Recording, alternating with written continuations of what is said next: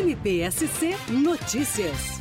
Clima de disputa em Brusque. No próximo domingo, dia 3 de setembro, os eleitores do município voltam às urnas para uma eleição fora de época. O então prefeito de Brusque, José Arivec, e seu vice, Gilmar Dorner, tiveram um mandato cassado no dia 4 de abril deste ano por decisão do Tribunal Superior Eleitoral. O Ministério Público de Santa Catarina acompanha a nova corrida aos cargos de prefeito e vice-prefeito. Ao todo, são quatro candidatos. Promotores de justiça divididos em duas zonas eleitorais eleitorais irão fiscalizar as eleições para que a escolha ocorra de forma transparente. A promotora de Justiça Eleitoral, Suzana Perim Carnaúba, fala sobre as eleições. Realmente é uma eleição fora de época que nós não estávamos esperando nesse momento, mas enfim, já que as decisões foram tomadas, todo mundo se articulou, se organizou e agora então, no dia 13 de setembro, teremos as eleições. São vários candidatos, um está em subjúdice, mas também vai poder concorrer. A transparência toda dessa eleição, o Ministério Público está acompanhando, bem como a lisura de todo esse programa eleitoral que agora está por vir, que já está sendo inclusive mencionado em rádios, em televisão. A lisura toda, então, como já mencionado, ela é primordial para o Ministério Público, é uma porta de entrada, então é esse o sentido que o Ministério Público quer e ele é o fiscal de todo todas as regularidades e de como e deve proceder. Então, deixar todo mundo muito tranquilo. Estão chegando várias denúncias sobre situações relacionadas a qualquer um dos candidatos e está sendo tomado todas as providências possíveis. O Ministério Público, ele tem essa função de zelar pelo bem e por uma eleição completamente organizada e que possa passar confiança.